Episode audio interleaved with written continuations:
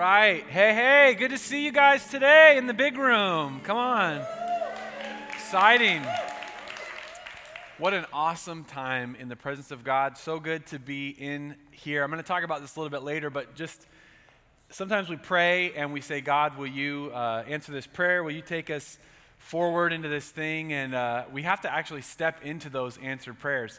And that's what we're doing today, stepping into answered prayers. This building is such a gift from God and it's going to do such great things in our community. Not the building itself. Building is just concrete and wood and sheetrock and you know skating room floors and all that. But uh, the people that fill the building and what God does through the life of the congregation, so good.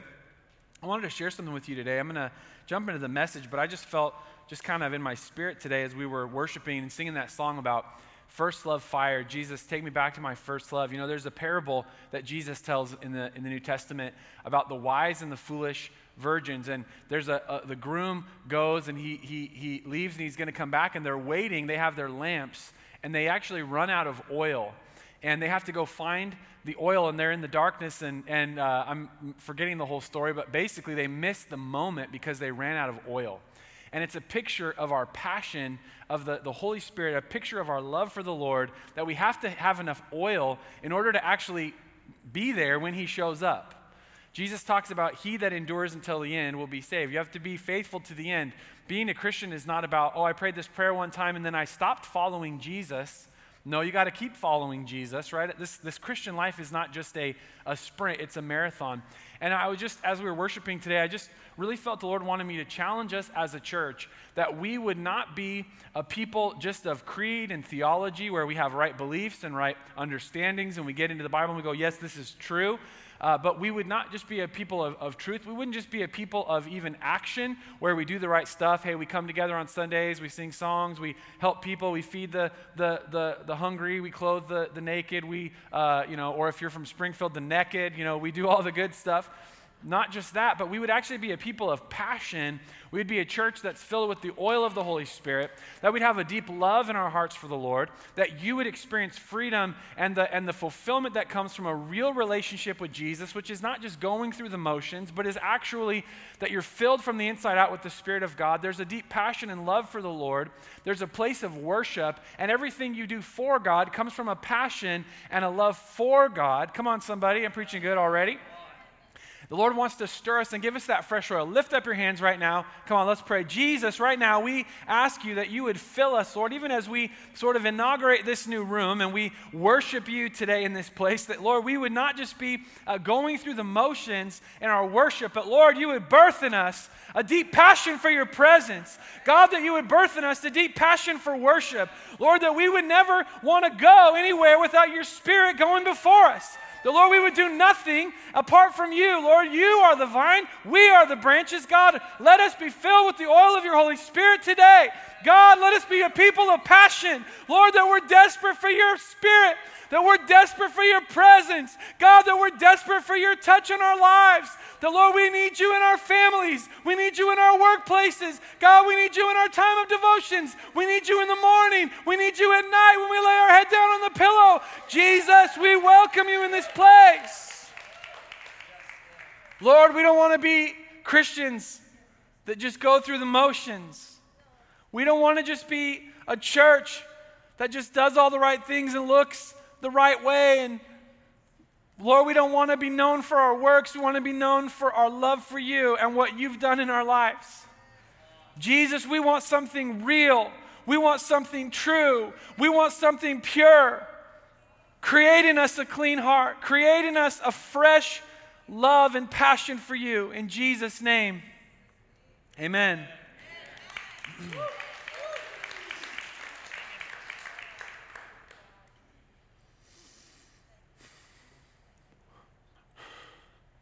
right from the very beginning.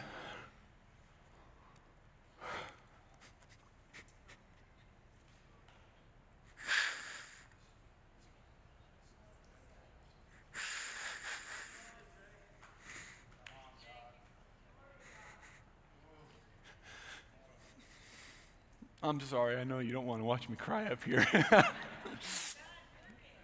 right from the beginning when we started our church, it wasn't Bethany and I, it wasn't the team The Holy Spirit started Joy Church.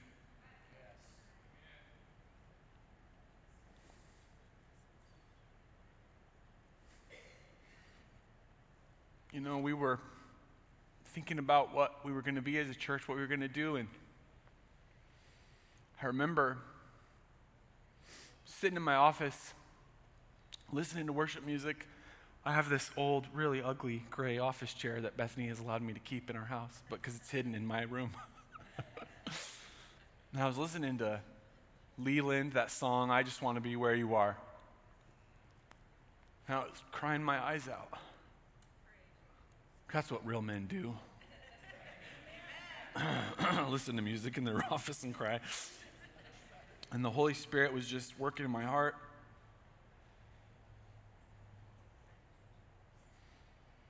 Just knew from that time, you know, we want to be a church that's directed and sustained by the presence of God. It's not just lip service, it's not just words, it's not just what you're supposed to say. I'm talking about when you really encounter the Holy Spirit and it's real Christianity. It doesn't make you perfect, doesn't mean you're perfect, never make mistakes, but like there's a passion and a love that drives you the presence of God. And I remember sitting in that moment right from the beginning, just thinking, Lord, just want it to be real. People come and they encounter your presence, and, and that's what it's all about, you know? And uh, as we were worshiping today, I could just feel that same spirit. The Lord wants to birth that and burn that into your heart. And maybe you're here today and you're like, man, I'm my first time. This is weird. We don't always do this but we probably should do it more. Because being a Christian isn't something that you do, it's like this whole mystical experience. You connect with God, the God of the universe, who works in mysterious ways, right? and uh, when you meet him, he changes your life. And so we need people to come here to this building and not just hear nice music and hear fancy words and, you know, all that. We, we need people to meet Jesus and people aren't going to want to meet Jesus until we meet him, until we know him, until people can see that look in your eyes that you're not just going through the motions, but this isn't just your religion, but it's real to you. And God wants to birth that here. You know, I think, think right from the very beginning, this is our first, very first service, very first time of worship in this room. The Lord is doing something right now. Prophetically, God is doing something right now for us to mark this time that from the very beginning that we put it into the concrete into the walls. We don't even have the walls built. This isn't like our cool millennial or gen z uh, decoration scheme. It's just not finished. I tried to get you know young people to be like yeah this is what it no it's supposed to look better than this. But even before we get the walls up that we saturate this place with this heart for worship for the lord that we say right from the very beginning it's not about us, what we do, what we're going to do, the cool things. It's not even about the people that are going to come. It's actually about giving God glory and honor and letting this be a place of His presence. And uh, I think, I don't believe that there's anything holy or spectacular about concrete. Um, this was pretty nasty, actually. I think right around here was like a real nasty part that had to get scrubbed and cleaned. There's really nothing holy about this ground, uh, this particular material or whatever but our worship does sanctify places. God chooses to work in physical locations as people really, you know, come there and worship, and we get to do that today. So I'm excited about that. I'm excited about you and me getting to meet Jesus for real today and every time we come to worship here. I'm excited about what he wants to do in our lives, and I'm excited about what God is doing. So my prayer is that we just would see this be a place of worship, a place where God's presence is, is, is here and you can feel it and encounter that every time you come. Amen? Awesome. Excuse my outburst of emotion. Try to stay very stoic. I am deeply passionate about God, and I'm deeply passionate about my relationship with Him, and I'm deeply passionate about the work that God's called us to do here. And I'm not sorry about that. uh, I was meeting with the guy uh, recently, Bethany and I had some people over to our house, and we were just talking about them getting involved. And he said, I haven't lost my passion. I just about jumped up and said, Let's go win people to Jesus tonight. Let's run out in the streets. I have not lost my passion either. I'm more passionate today than I was when I gave my life to Jesus at four years old, years ago. I'm more passionate about what God wants to do through Joy Church than I was on day one when we started. And you better believe that when I have more gray hair than I do now, and young people are like, get him off the stage, he doesn't even make sense anymore, that I will have passion. God wants to put passion in your life for Him, for the work of the kingdom, because that passion will get you up every day. It's better than making money, it's better than any fulfillment in life. There's nothing like His presence. Come on, He wants to, to do that in your life. I am fired up about that today. I'm fired up about what God is doing, and we're here to see it on day one in this room. Very cool. To change gears just, just slightly, we're going to jump into the message. We do have a bathroom available for the ladies. Come on, it's Valentine's Day. Got to take care of the ladies, guys, right? Ladies, your bathroom is not fully finished, but it is usable. Is that true? Am I? It's finished. Come on. I don't go in there, so that's good, right? Does it look good? Cool. Maybe I'll sneak in there and look at it during the week when nobody's using it. But ladies' bathroom right over here to my left, your right over your right shoulder. So that is available. Hey, dudes, yours isn't done yet. Get over yourselves, guys. You have to go out that door and use the, the bathroom that we've been using. Are you going to be okay with that, guys? Is that all right? Okay. Well, we're getting the guys' bathroom done, but ladies, yours is, is available. So awesome. Well, I'm excited today to continue in our series uh, talking about discipleship and making an impact in our community. And uh, you might think, well, the stuff I just talked about there before was not connected to this, but actually it's very deeply connected. We're talking about empowering disciples to make disciples. We're talking about the four E's that we use as a framework here at Joy Church for, for looking at discipleship, meaning following Jesus. That we engage culture and community, we share the gospel, we love people, we bring them into the kingdom, we establish biblical foundations, we equip believers to minister. How many of you know being a Christian, every, everybody gets, uh, you're not just part of the family, you also get chores. Right? the Schmelzer kids wouldn't be part of the family if they didn't actually have jobs. They're, they're not just part of the family, they're part of the family business. So every believer is called to minister, called to serve, called to make a difference. And God's wired you certain ways uh, in order to be able to make a difference. I was laughing with Jeff Plur today because I was trying to fold one of those sheets that you have on your seats there, and I, I suck at it. Now you go, it's just folding paper. Yeah, but if your brain doesn't work that way, it doesn't work that way, right? And so I was telling Jeff, I have no spatial intelligence. I'm actually stupid, and I'm not being self deprecating. It's actually just true. If I have to like figure something out, how does it fold, what a- angles, I, I can't do it. We were over talking about where a wall goes, and Jeff saw my eyes glaze over. I was kind of like, he goes, We got it, Jake. You know, well, you, yeah, because I don't know. So he, he comes over, he shows me this is how we fold it, and I'm like, Sweet. And I did one, and then I walked off and was in the Holy Spirit, I think. I don't know. But uh, I'm not good at that. I'm, I'm wired differently. I can play music, I can write messages, I know how, you know, words and things like that. I can do that. Co- construction, angles, spaces, ge- geometry. See, I couldn't even say it. I was going to say geometry. I can't do it. I'm not wired that way. So that's not my gift. You with me? Uh, I, it's not that I'm not willing. I'd love to be able to. I tried to help, but I'm not. I'm not good at it, and that's not how I'm wired some of you are like wired so well in that side of things construction and building and angles and setting everything up and that's awesome and we need everybody here. Some of you aren't wired that way. You're more like me and you're you're uh, you're not good at that type of thing but you can talk. You can do whatever it is that you do but you need to get equipped to minister to use your gifts that god's placed in you. And then that fourth one the fourth e engage establish equip is the word empower. And that's what we're talking about today empowerment being empowered as a disciple to actually make disciples. Now, this word empowerment simply means to give someone the authority to do the job that you've equipped them to do. So if you've handed them the tool in the equipping phase and said, okay, here's what you're going to do, here's the tool I've now equipped you, now I give you this position or this authority and I release you out in order to go and do it. And there's a level of maturity that comes, a level of uh, development that only comes as you're empowered and you actually begin to do the thing that you were equipped to do, right? Until you actually step out and do something, you have all the theory in the world, but it's not really, uh, you haven't really stepped into that fullness of, of what, what you're called to do. I want you to think about, you know, if you go in for open heart surgery or something and the doctor says, I've read all the books. I've practiced on all the, the you know, cadavers and all that. And this is, and guess what? You're my first heart surgery. You go, I think I want the other guy, right?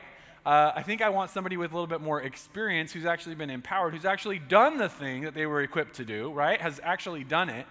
Because there's something different when somebody says, Yes, I've been, you know, I've been flying this airplane, I'm the pilot, and I've, I've landed 300 planes, and I've landed at 400 different cities, and I've, you know, you go, That's great, I want that guy, because he knows what happens when the wind starts blowing a different direction than the book said it would blow, right?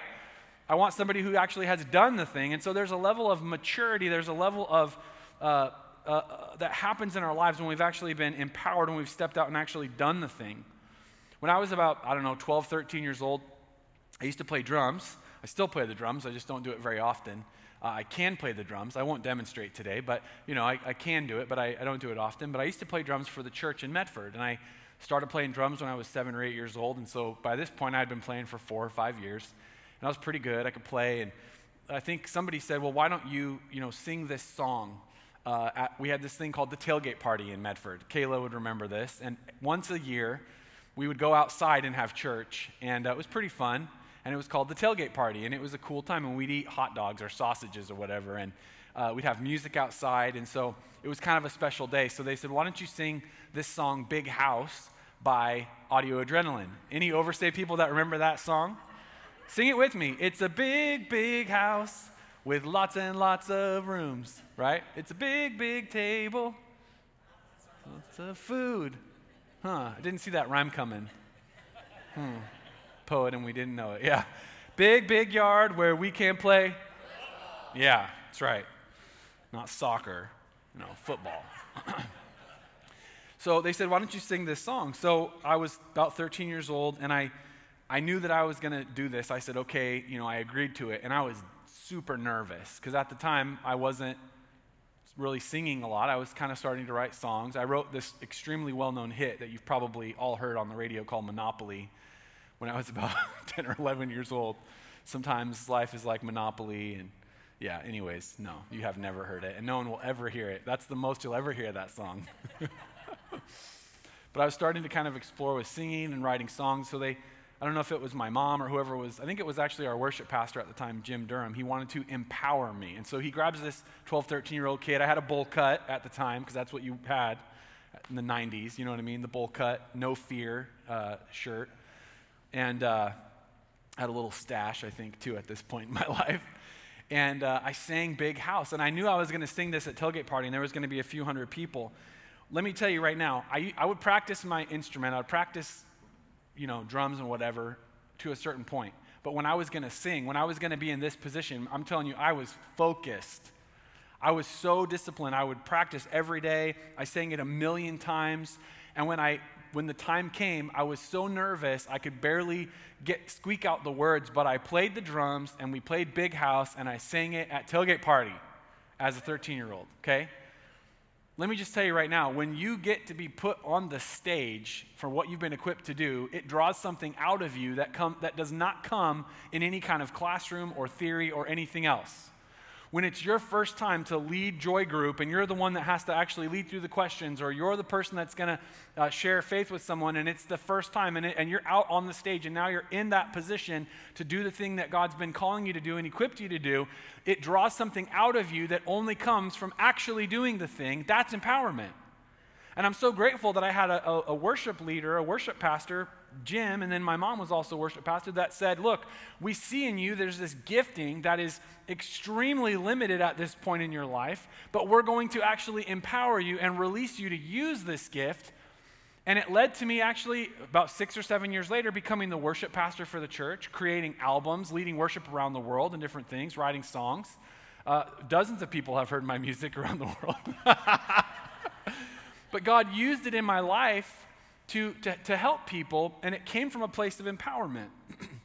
and so when we talk about being disciples, you don't ever become, you know, you're not really stepping forward into maturity until you actually use the things that you've been equipped to do, until you actually are empowered, until somebody says, Look, I see in you this capacity, and I'm now releasing you to do this thing. Are you with me?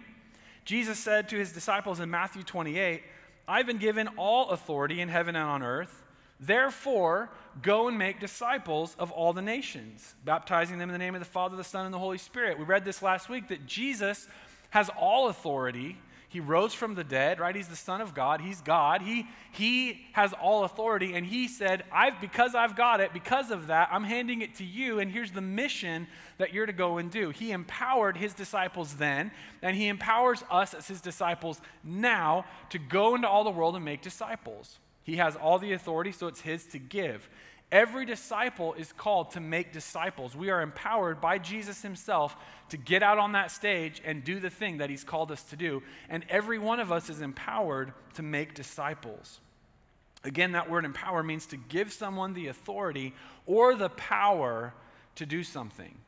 Sometimes we're limited because we're, we do not have the platform in order to be, you know, to do the thing we've been equipped to do. Other times is that we, are, we don't have the power See, part of what it means to be a Christian, and this is what I started talking about today when I first came up here, is that we've got to be connected to Jesus as the vine. We really can't do a whole lot or anything at all for the kingdom of God apart from Him. Jesus said that explicitly. He said, Apart from me, you can do nothing. And yet we always think, well, I can do something without Him. No, you can't. Right? Don't we fall into that trap? So part of our empowerment is coming from the Holy Spirit that, that He's giving us the power to do and be who He's called us to be. You know, I can't make a big difference in the city of Eugene, in the city of Springfield, Lane County, uh, just as Jake Schmelzer, but Jake Schmelzer plus the Holy Spirit is a pretty powerful combination. Just like between Tom Brady and I, we have seven Super Bowl victories. It's true. Between you and him, you have seven too, right? How many of you know the right partner can really elevate your game. So the Holy Spirit empowering you, Jesus coming alongside you, empowering you. He says, Apart from me, you can do nothing. Apart from Tom Brady, I have zero Super Bowl victories. But with Tom Brady and I, it's a true statement. I've got seven Super Bowl victories between us. But that's how it is when we com- combine with the Holy Spirit and combine with Jesus. Are you with me? So we're empowered. We have the authority or power to do something. Now, we're going through six ways that we're empowered to make disciples. And last week I gave you two. I forgot what they were, but I'm sure they were great because I preached so long. I thought I could get through three or four, but I only got through two. So uh, I'm going to go shorter today. Well, let's let me not lie to you. I think I will. Let's say that. But no, it'll be good. Be short. Uh, I gave you two last week, and I'm going to give you two more today. Six ways we're empowered to make disciples. So this is number three on that list. This is like a you really got to be in church every week. Otherwise, you're just getting a very confusing list. You know, you need all six. It's kind of like going to McDonald's and getting all the toys, you know what I mean, that come with the Happy Meal. I remember my parents trying to get all the Blazers cups, like back in the 90s from wherever. Anybody, you know what I'm talking about? It was like uh, Clyde Drexler, Clyde the Glide, and yeah. You got them all? No. But you probably had some, right? You were going to get them. Okay. So you got to collect these, these points. So, the number three point out of the six ways we're empowered to make disciples is this that we are empowered by the Holy Spirit to be a witness. Empowered by the Holy Spirit to be a witness. In Acts chapter 1, verse 8, and this is probably the seminal verse on empowerment, the core verse on empowerment, I think, in the, in the, whole, script, in the whole Bible. Jesus tells his disciples in Acts chapter 1, verse 8, it's recount, recorded for us. you will receive power when the Holy Spirit comes on you, and you will be my witnesses in Jerusalem, in all Judea and Samaria, and to the ends of the earth. So Jesus is ascending to heaven. He says, Guys, you need to wait. Uh, disciples, you need to wait in Jerusalem, wait for the, the, the Holy Spirit. We know in Acts chapter 2, they're in uh, the upper room. In Acts chapter 2, on the day of Pentecost, the Holy Spirit comes and they receive this empowerment. They receive this power of the Holy Spirit that was promised by Jesus. But listen, the power of the Holy Spirit is not just so you can say, oh, I have a lot of power, right? Uh, there's in, in weight, weight training and fitness, there's this kind of term called functional strength, right? In other words, everybody knows there's, there's guys that you know have huge muscles, but th- their strength is all kind of uh, artificial to some level. And there's a difference between somebody who actually can use that strength in real uh, life, right? Uh, in other words, having like humongous biceps doesn't really necessarily, you know, make you better at whatever it is you want to do. So functional strength. The power of the Holy Spirit is not just to give you big muscles spiritually. The power of the Holy Spirit is to give you functional strength to do a job. What's that job? It's to do this, to be a witness for Christ. So we talk about, oh, I want the presence of God. I want to be filled with the Holy Spirit. I want to be, you know, connected to Jesus. Absolutely. But why? Well, just to feel it. Well, that's good to feel it, yes, and have that love and all that, but it's for purpose. So I think it's the pastor Steve Murrell quote. He says, the, pro- the uh, power of the Holy Spirit is for the proclamation of the gospel. And if we get that, if we line that up inside of ourselves, then, then, then we're, we're in right uh, belief there and right, uh, we're lined up correctly in this. You will receive power when the Holy Spirit comes on you, and you will be my witnesses. So when you are baptized in the Holy Spirit, when the Holy Spirit comes upon you, you have, a, you have the power now, you are empowered to be a witness for Jesus. Now, how many of you ever struggle with being bold to share your faith? And I've got my hand up, not as not metaphorically or something. I have my hand up because I struggle to be bold for Christ. I can't really do anything for God apart from the power of the Holy Spirit, right? We just talked about that. So, the power of the Holy Spirit is what gives us boldness to be His witnesses. In other words, when you struggle, when you go, man, I'm, I feel kind of weak, like to share my faith in Christ, it's embarrassing, it's hard, it's awkward, uh, I feel like I'm going to get rejected. Well, yeah, all those things are true. I'm not going to stand up here and lie to you and say every time you share your faith, people just, the Holy Spirit comes and it's this perfect moment. No, a lot of times it's not. Think about this. Even when Jesus would share his message, people didn't like it. Think about that. So Jesus himself is sharing Jesus. Did he walk up to people? Hey, I'd like to share Jesus with you. I mean, it's weird. But, anyways, and people were like, oh, I don't like that he would, they'd say, Well, I want to I wanna follow you. And he'd say, Okay, well, give up all your resources. You know, the rich young ruler, you know, give away everything you own to the poor. And he departed sorrowfully, for he had, you know, too many resources. He didn't want to do that. That was his idol. Even Jesus failed at evangelism, he wasn't even that good at it. There's pastors in America that have bigger churches than Jesus ever had. Some of you were like, Are we going to get struck by lightning? no, I'm not criticizing Jesus. I'm trying to make a point that we think sometimes, oh, to be an effective witness or to be a witness for Christ, it means I have to have 100% success. No, the, you need the power of the Holy Spirit so you can actually get through the resistance that comes when you share Christ. Just because sharing Jesus is hard doesn't mean you shouldn't do it, though. Just because exercise is hard doesn't mean you shouldn't do it. Just because chocolate chip cookies taste better than broccoli doesn't mean you should only eat chocolate chip cookies. In fact, the things in life that are better for you and actually help you usually have some resistance attached to them. Now, we live in such a coddled, comfort obsessed, idolatrous culture that even as Christians, we've tried to make evangelism turn into this thing that has no pain, which is a crossless version of Christianity. You know why evangelizing is hard and sharing our faith is hard? Because it is. It's awkward. When people don't know Jesus and they don't agree with you and they, they, they, don't, they don't understand and you're trying to share Christ with them, it is difficult sometimes. That doesn't mean we don't do it.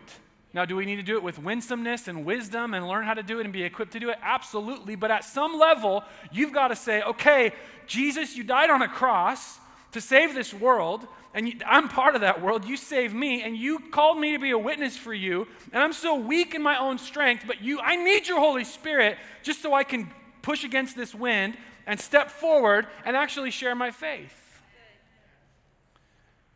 So, yeah, evangelism is hard. Sharing your faith is hard. That's why you have the Holy Spirit of the living God dwelling on the inside of you to set your insides on fire so you can say, like Jeremiah, your word is shut up in my bones. And I, I, I have to speak about Jesus.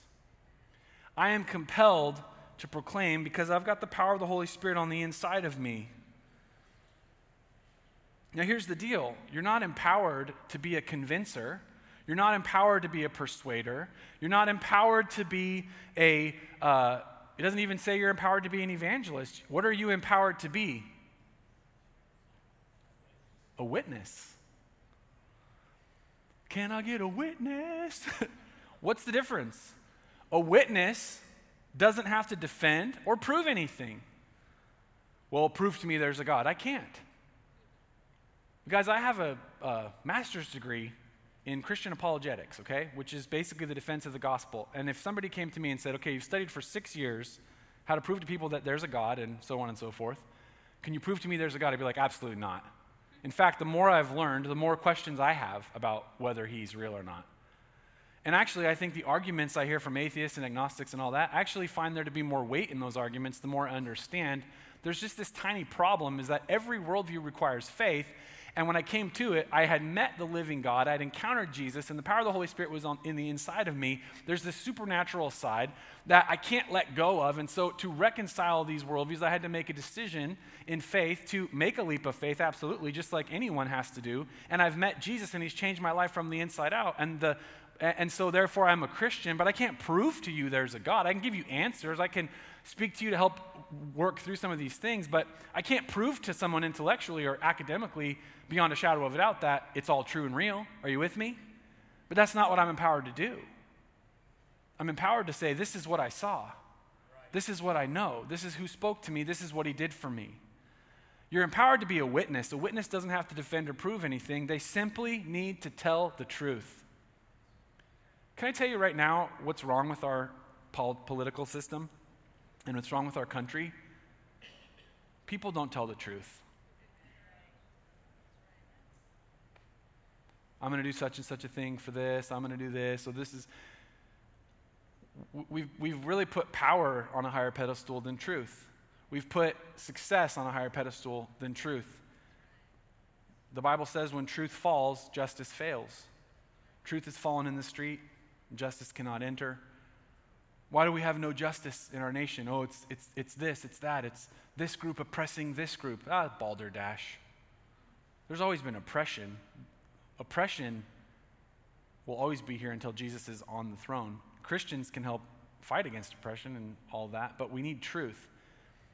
Truth is so valuable. Truth cuts through all the fog, all the clouds. All you need to do to be a witness for Jesus is tell the truth of what he's done in your life, what you see, right? What you've seen. Bethany and I, we're, not like police happy. We don't try to call the police all the time, but every once in a while we have a reason to call the police, mostly on our children and uh, holding us hostage or something. No. But we were driving down uh, Gateway Street a couple months ago and we saw a man brandishing a knife, or was it like a razor blade or something? Yeah, and he was like doing like Karate Kid, you know, moves or whatever. So we were like, I think we're going to call the police. So we called the police, and they, they didn't say, Well, what, you know, prove to us there's a man there. They said, What's going on? And we said, Well, there's a guy out here brandishing a knife. He looks like he could hurt someone. And they're like, Okay, great. We'll, we'll come and check it out. What were we being? A witness. Well, prove to me the, the chemical makeup of the knife. Could it actually cut human flesh? I, I don't know.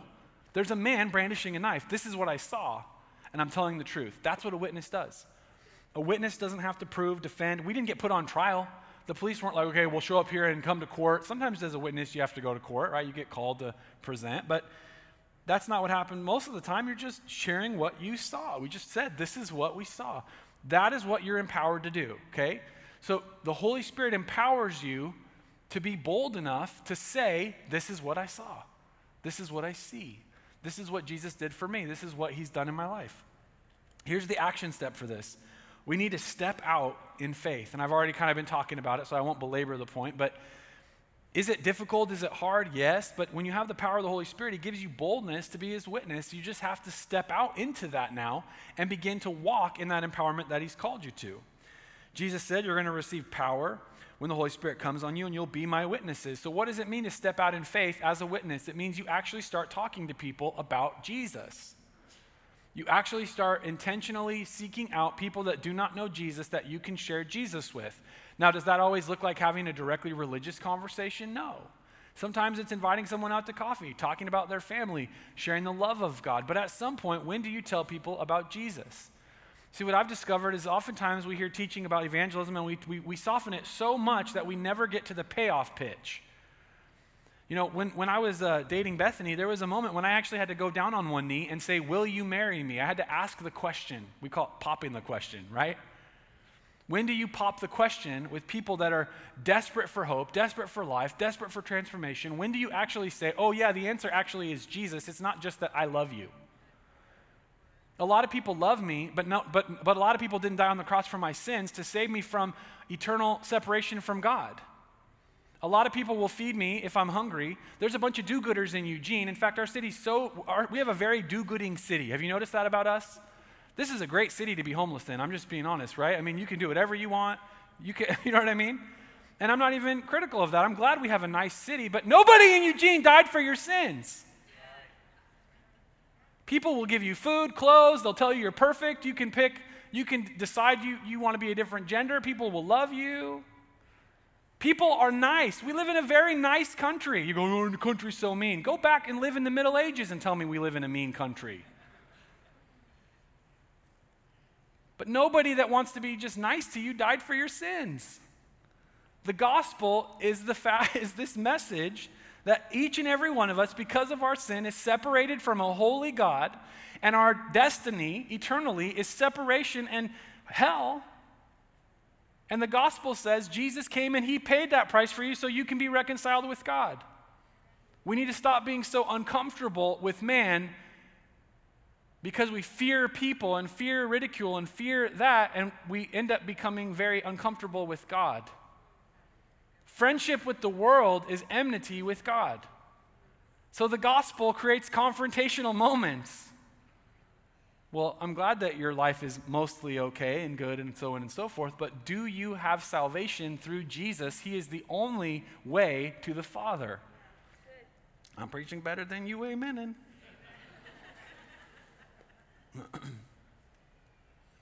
Jesus says, I'm going to empower you. You have the Holy Spirit to share me to be my witnesses. It's fascinating if you actually study the church history, the book of Acts, the disciples didn't even leave Jerusalem until Acts chapter 8. Did you know that? So they get filled with the Holy Spirit, Acts chapter 2. Jesus promised Acts chapter 1. They get filled with the Holy Spirit, Acts chapter 2. There's all these moments, but they actually didn't leave. Even them, even right at this moment of receiving the Holy Spirit, they were still nervous about it. They were still caught in their life and caught in the familiar. It wasn't until Acts chapter 8 where we find out that a great wave of persecution began that day, sweeping over the church in Jerusalem, and all the believers, except the apostles, were scattered through the regions of Judea and Samaria. And then, when they got scattered because they had, were so uncomfortable and pushed out of their area, it says the believers in verse 4 were, who were scattered preached the good news about Jesus wherever they went. Even these early disciples had a hard time. So don't feel bad if you go, man, I'm having a little bit of a hard time, because this is not a condemning message. This is a message to say, let's be honest and truthful about the task assigned to us, the empowerment we've been given, and the purpose of it, so we can begin to walk in it. But you are empowered by the Holy Spirit. It's the same Spirit in Romans chapter 8, we learn, that raised Christ from the dead. There's not, you can't get a bit better battery for your empowerment than the Holy Spirit. It's the same spirit that raised Jesus from the dead. And so our action step is to take that step of faith and start making disciples. Your Jerusalem is your family, your friends, your close circle, the intimate circle around you, your, your community. Begin to live out loud for Christ. Begin to share your faith. Begin to pray and ask God to put you into some uncomfortable moments where you can share the love of God and the gospel of Jesus Christ. Did you know that 8 out of 10 people said in a survey that they'd go to church if somebody invited them? Do you know why churches don't grow? It's not because the world's so upset about Jesus or whatever. No, it's that people, Christians are too ashamed to actually say, I have bread, I'm a beggar, and I'm just telling you where to find bread. We think, oh, I have to know all this stuff. No, just be a witness. This room could be filled next week if each of us would just say, oh, I just, I'm empowered to be a witness. And I'm going to talk about this in a little bit more, what you can do. But your Jerusalem is your family, your friends, your close circle. Samaria and Judea are your region, your city, right? Your, your county, Lane County for us. It's our region, and the ends of the earth is around the world. And so we, we are sharing our faith in these concentric circles, but it starts right now. Let me give you a deeply practical thing. I want to challenge you, even from this message today, to write down three people and commit to pray for them. Three people that do not know Jesus that are in your life. Oh, I don't have any unsaved friends, Pastor Jake. Well, then that's your first, that's your first job. For me, I'd hear messages about evangelism for years and years and years, and I would go, Well, I don't have any unsaved friends. I had to go make friends with unsaved people. And now I have people that are my friends that are unsaved and that I'm praying for and talking to. Write down three people and commit to pray for them. Ask God specifically for opportunities to share Christ with them. How many of you, just be honest right now, would say, I want to grow in my faith and relationship with Jesus? Raise your hand. I want to grow in my faith and relationship with Jesus. There's absolutely no better way than to do what I'm telling you right now. Because you will have a big, big house moment when you have to share your faith with, when, when you pray and say, God, would you open an opportunity for me, for this person? And then he does, and then you have to do it. you're going to grow a lot. You're going to be on the phone, Pastor Jake, what's that verse? I need this verse. Pastor Jake, what's that book you were referencing? Pastor Jake, I need all your C.S. Lewis quotes. You'll be in church like this, taking notes. Come on. Do you know why your faith is boring and lifeless? Because you're not using it, you're not deploying it. When, when we find crisis or a problem in our life, don't you become suddenly interested in things? Right?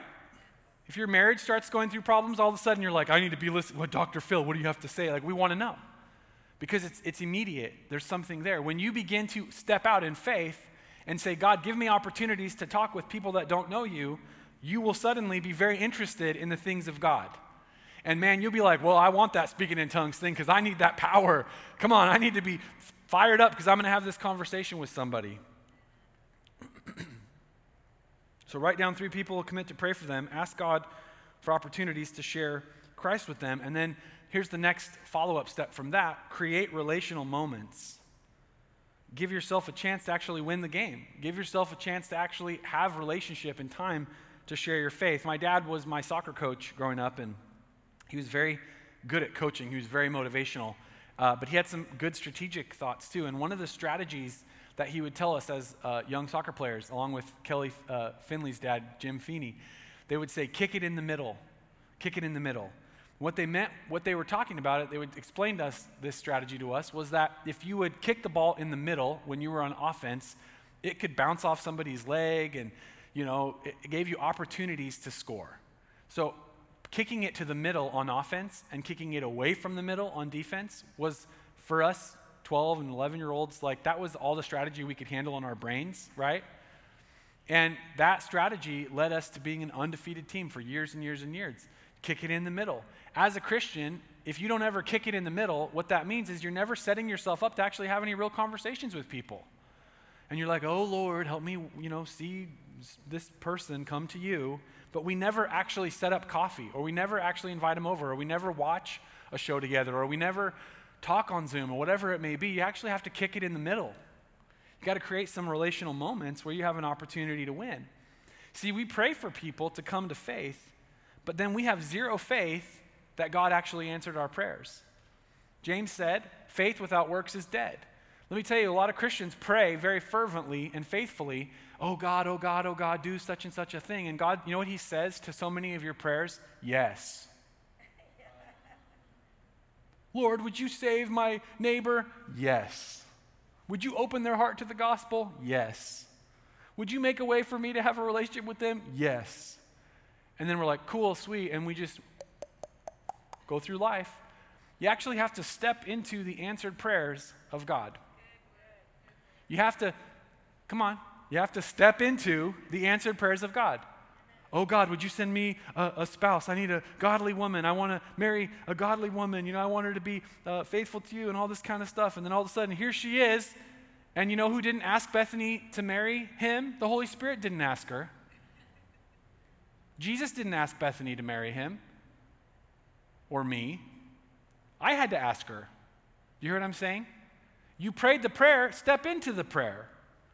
Oh Lord, would you send us a building? We need a big enough building. We want it in the middle of town. We want it big enough to have a church of two to 5,000 people. Lord, we want a building that has a playground on the inside of it, a, a space for that, an indoor playground. So we need really high ceilings. Oh God, we don't want a place out in the out in the, the farmland of Eugene. We don't want that. We want a place in the middle of the city where people will see it every day. And then one day we're driving down and we look over, oh, Skate World's for sale. But you know, the Holy Spirit didn't call John Ruby the real estate agent. I did.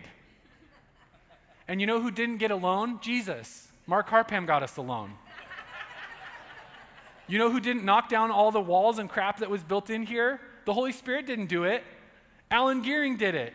And Kelly King did it. And you did it. And I did a very small amount of it. Do you know who didn't give the money? Jesus didn't pull out his wallet and give to this project. You did.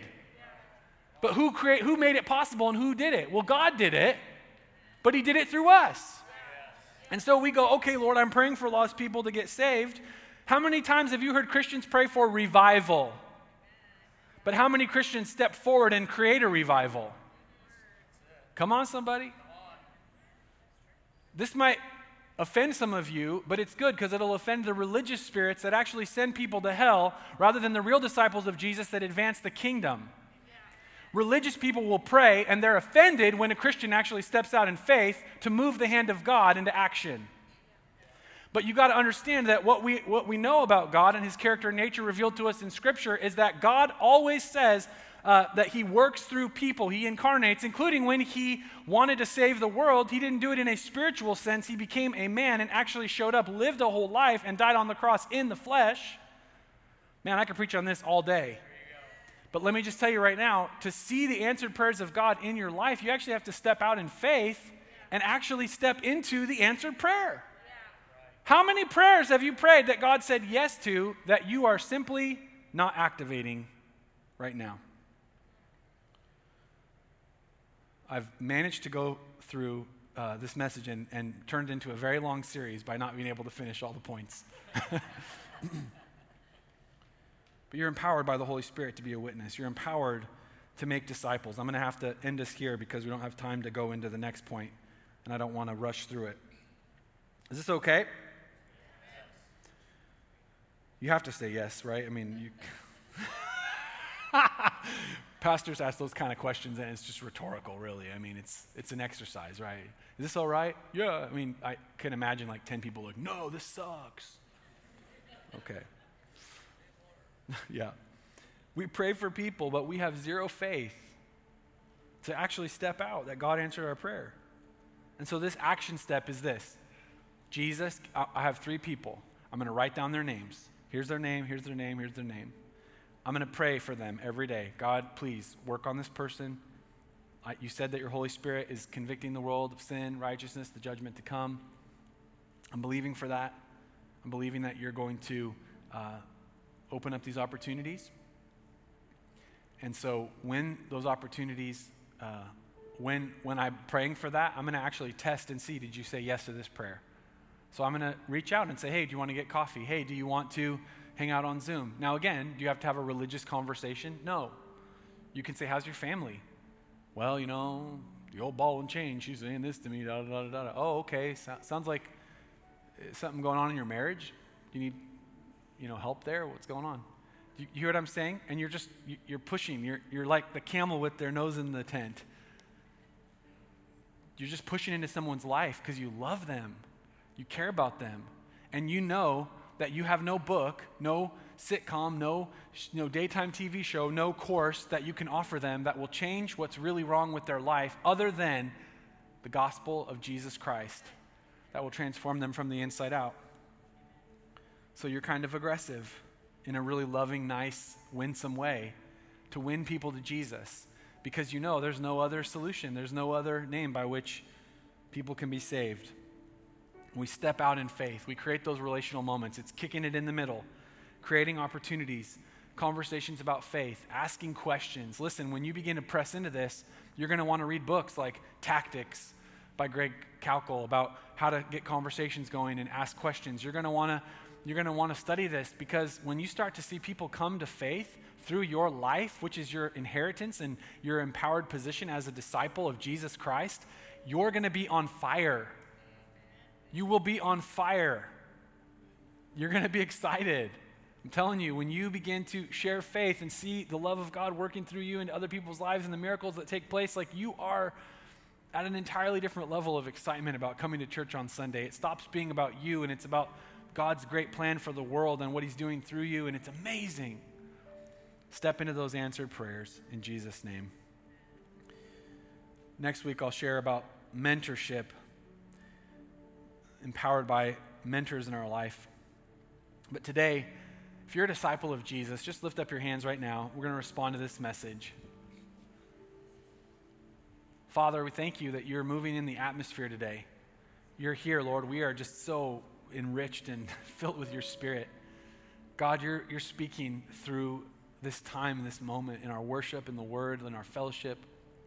God, you, won't, you have so much grace and glory and richness, the Lord, you're doing in our lives, and we thank you for that. But God, we want to respond to this message today.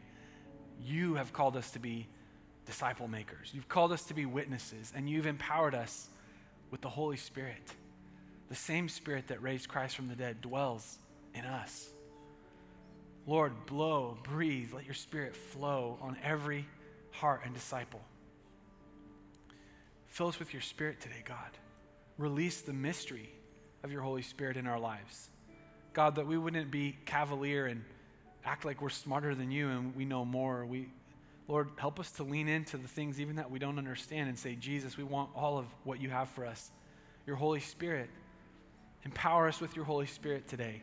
Fill us with your Spirit, not so we can just have good feelings, Lord, but so we can carry the gospel into the world around us as your witnesses, simply speaking the truth of what we saw and what we've experienced in knowing you.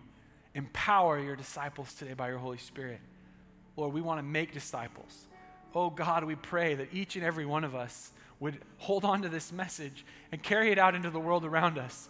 Lord, we don't advance the kingdom with strategy, with marketing, with buildings, with, Lord, good music and good messages and good kids programs. Lord, that stuff is awesome, but Lord, we advance it as every disciple says, This is my job. This is my position. I am a disciple, and every disciple makes disciples. So, Lord, I will step out in my insecurity. I will step out in my fear. I will step out of my comfort zone. I'll step out of my socioeconomic uh, uh, c- comfort zone. I'll step out of anything you want me to step out of, and I'll simply embrace the people that you've called me to, Lord.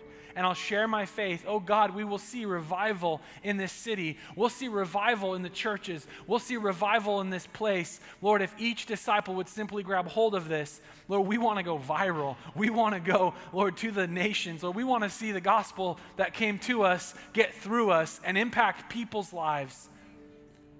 God, you're doing a miracle today in this moment. And it's going to unfold in such a beautiful way as we respond in faith. We say, Thank you, Lord. You're answering these prayers, and we're going to step forward in faith. In Jesus' name, amen. Real quick, uh, bow your head and close your eyes. If you're here today and you're uh, looking for answers, looking for life, looking for hope, maybe you kind of have a semblance of understanding of what you're looking for, but what I've been talking about today is a real relationship with Jesus. And uh, right now, you can make that decision to be a follower of Jesus. We do this at every single service on Sundays. Even when I preach too long, we do it because it's the most important part of the service every week, which is to give any person here an opportunity to put their faith and trust in Jesus and let Him save you and give you eternal life. Like I said earlier, the only person that died for your sins is Jesus. I can't save you. I can give you advice. Some of it's going to be good, some of it's probably not. People around you, they can love you, they can help you, but the only person that died for your sins, the only person that can save you is Jesus. And so, right now is an opportunity to put your faith in Him, to make a decision to be His follower, and turn over your life to Him. So, if that's you, would you just raise your hand so I can see? Anybody in this place, I want to put my faith and trust in Jesus today. I want to trust Him as my Lord and Savior. I want to be forgiven for my sins. Awesome. Let's pray this prayer together. Everybody, just repeat after me Dear Jesus, I put my faith and trust in you. I thank you for your grace and mercy revealed to me at the cross, where you gave your life for me and made a way for me to be reconciled with you. I give you my life and I receive you as my Lord and Savior. In Jesus' name, amen.